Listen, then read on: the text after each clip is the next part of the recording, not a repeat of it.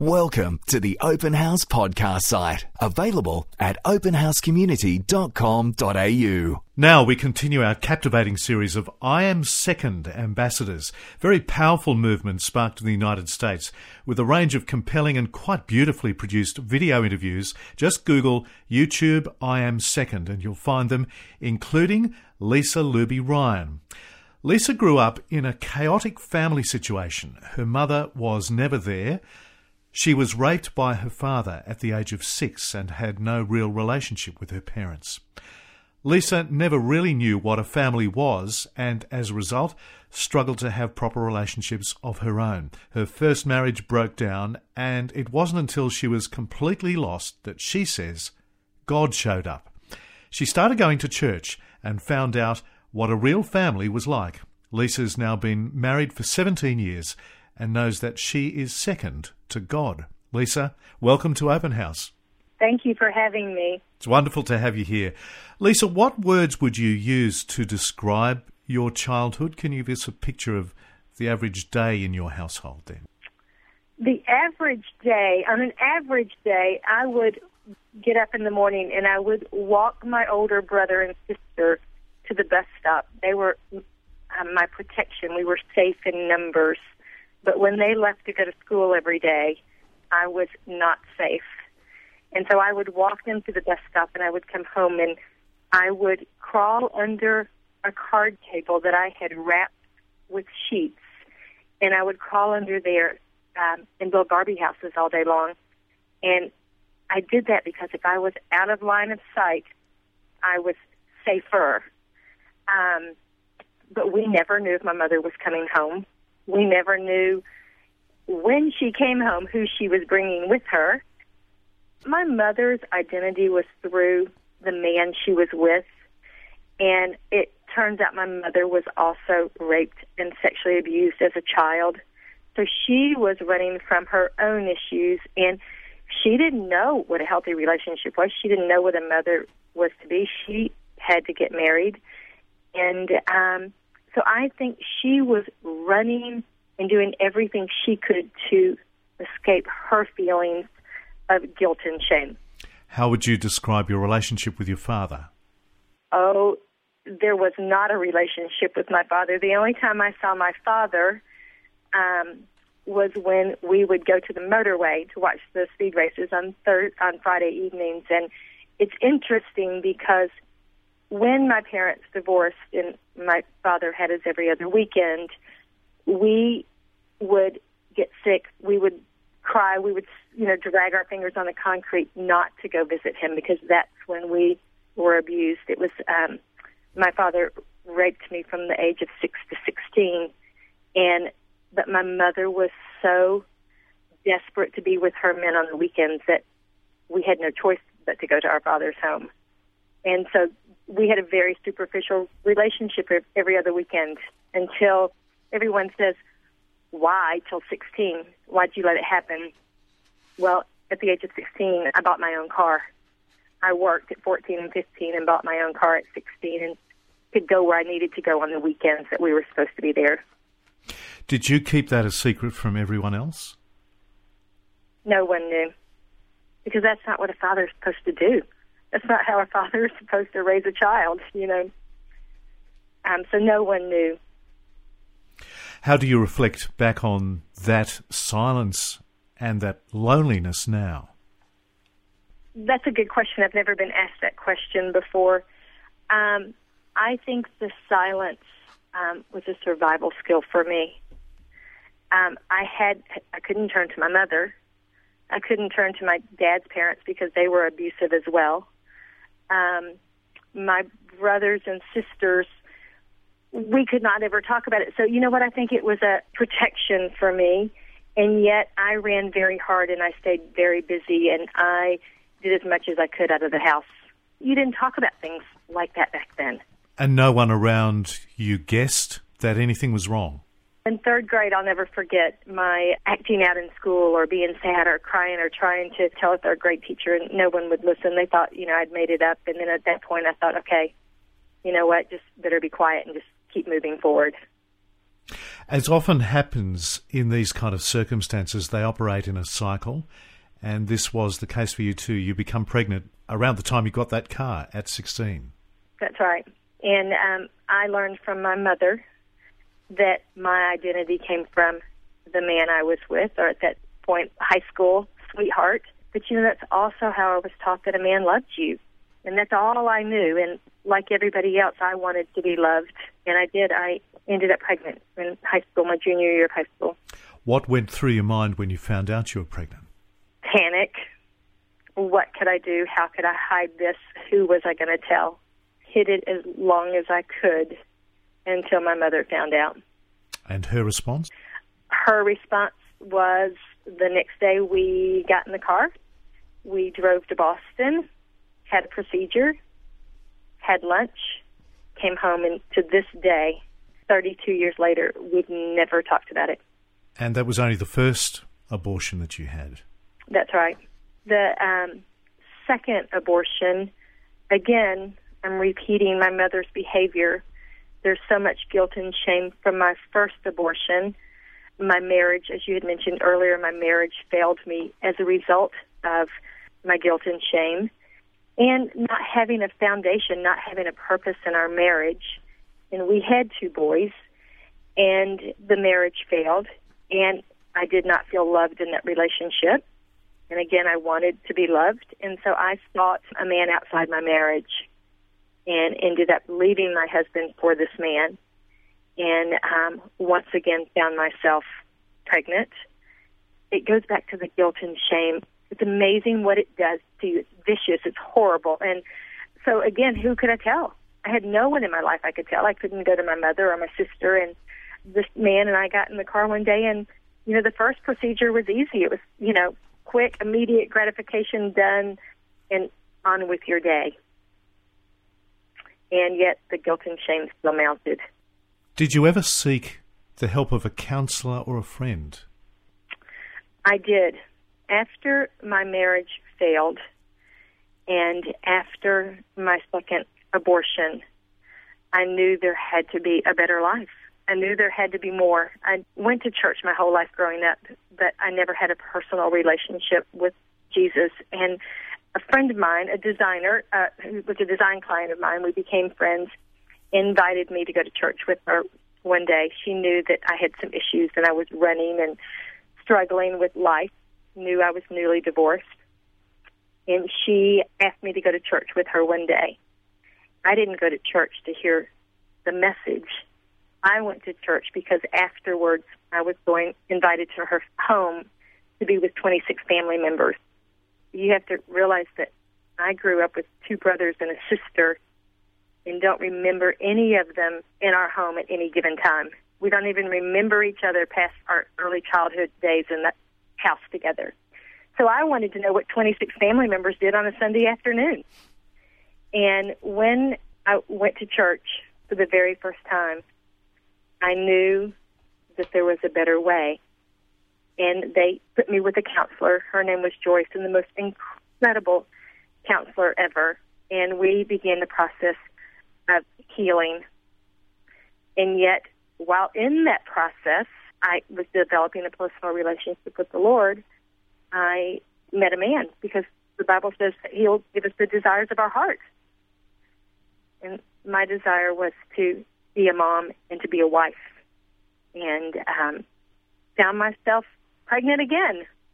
And um, here I am, unwed, in a very prominent neighborhood in Dallas with two young children, knew the Lord, was going to counseling, and yet couldn't get out from underneath that guilt and shame and ended up having a third abortion. On Open House, we're with Lisa Luby Ryan, one of the ambassadors for I Am Second. So, how did that circumstance turn around then, Lisa? I continued my counseling with Joyce because I had to learn to forgive because I had just come to realize that the Lord had forgiven me for what I had done. And um, I had to learn to forgive my mother and my father. And so I would write, make a list of everything that I had to forgive them for. And one day I told Joyce, okay, we've gone over all the items on the list and I have forgiven my parents for these things. You know, I'm free to go. She goes, okay. She said, but I think we should still pray longer, Lisa. It was easy for me to tell and pray and tell Joyce about the things what others had done to me. It was hard for me to tell the things I had done, the choices I had made.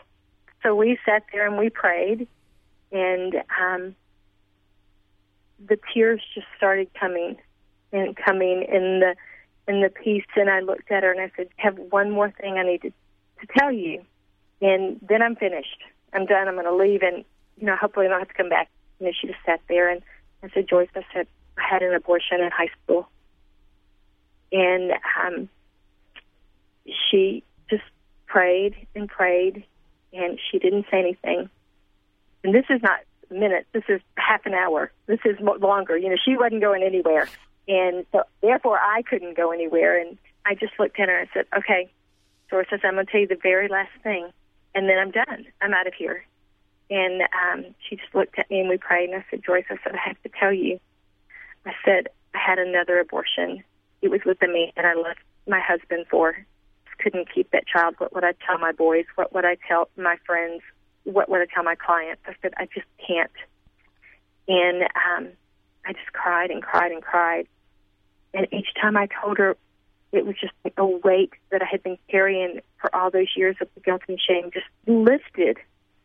And I had a choice that day that I could lay it all out there before the Lord and at His feet, or I could walk away and carry the deepest, darkest secret, the last one that I had in the crevices of my heart.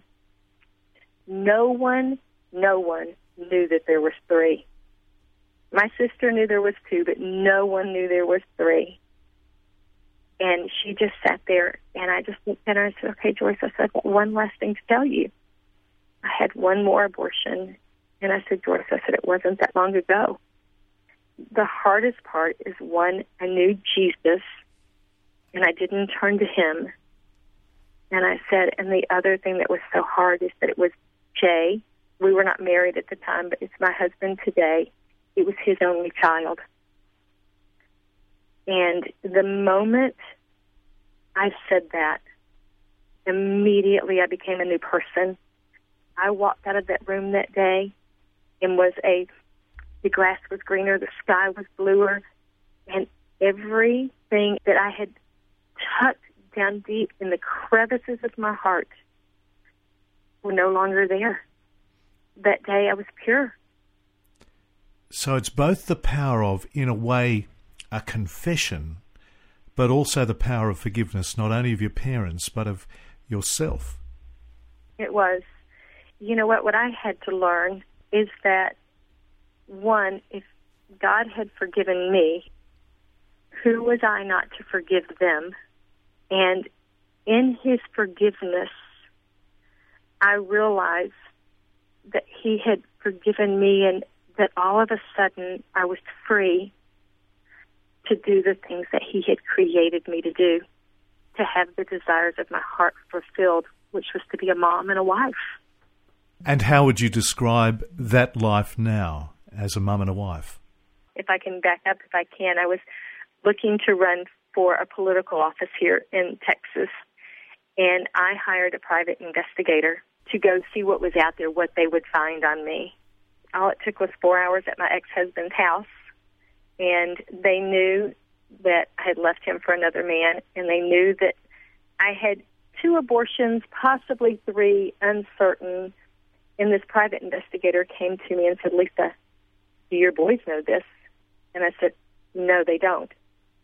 My oldest son was in college and my younger son was in high school. And she said, Lisa, she goes, if this ever got out to your boys and their friends and their parents, do you know what that will do to your children? And I just sat and I cried.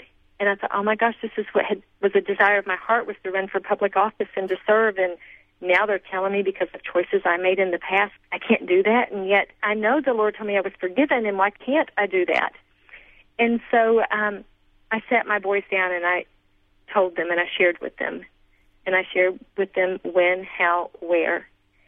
They just held me and loved me and said, Mom, we love you anyway. And um, there was a Council for Life group of women here who is a pro life organization here in Dallas. And they asked me to share my story for the very first time. And so my husband, my boys, I went to them because I had to have their permission and their support. And I asked them, I said, Are you all okay? And they were both like, Yeah, mom, it's fine, but you know, we don't want to be involved in it and you just go ahead and it's your story. And about a month before I was to share, my son from college called and he said, Mom, he said, I really feel like I'm supposed to be there and support you. And my younger son said, Mom, I really need to take the day off of work and support you. And so the very first day I shared, both of my boys, my husband, our pastor, all my employees, I closed my businesses, all my friends. There was about 300 that gathered. And I shared my story for the very first time. And what's amazing about that is how once I shared my testimony, my story, it changed my relationship with my children forever because they were so grateful that they could say, This is who my mom is, this is where she's been, this is where she is, and God is pushing her through that door to share her story and set other women free. And we are going to support her. My story is not one that I'm proud of, but it's made me who I am today. And I like who I am today. My family likes who I am today. And the Lord loves who I am today because I share who am I to deny other women and men the gift of His salvation and redemption and grace by not sharing my story because I could have lived in fear and shame my whole life. And now you share that story as an ambassador with I Am Second. Can you tell me how you explain what that term I Am Second means? Very simple is that Christ is first, Jesus is first, and I'm second. That sounds easy, but it's not easy. But it is, and it's amazing that when you do put Him first, people think that you have to give up so much. You only have to give up what you know is not right. But to know that this big God who created the universe created me for a purpose it's interesting. I had a woman come into my business recently, and she kind of watched me for a little bit, and she came up and she said, "Are you Lisa?" And I said, "Yes." And she said, "I just want you to know." She said, "I've watched you for years from afar, both personally, professionally, and politically." And she said, "I've always wondered how you do what you do." And she said, one night I was on the internet and came across I Am Second. And she said, then I came across your testimony. And she said, I sat and I wept and I saw your story. And she goes, thank you for sharing your story because you know what? Our stories are the same. I've never told anybody else because of the guilt and shame because people are so afraid they don't want to share their story, and that's why when I spoke for the very first time, I had my family there, because we fear that if our husbands or our children or our friends knew these choices that we made, then they would reject us.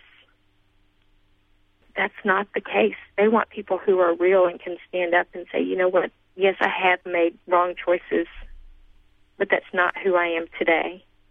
And so this woman said to me, Thank you for being so bold. But she said, I also then realized that you were free to do the things God created you to do, which is amazing.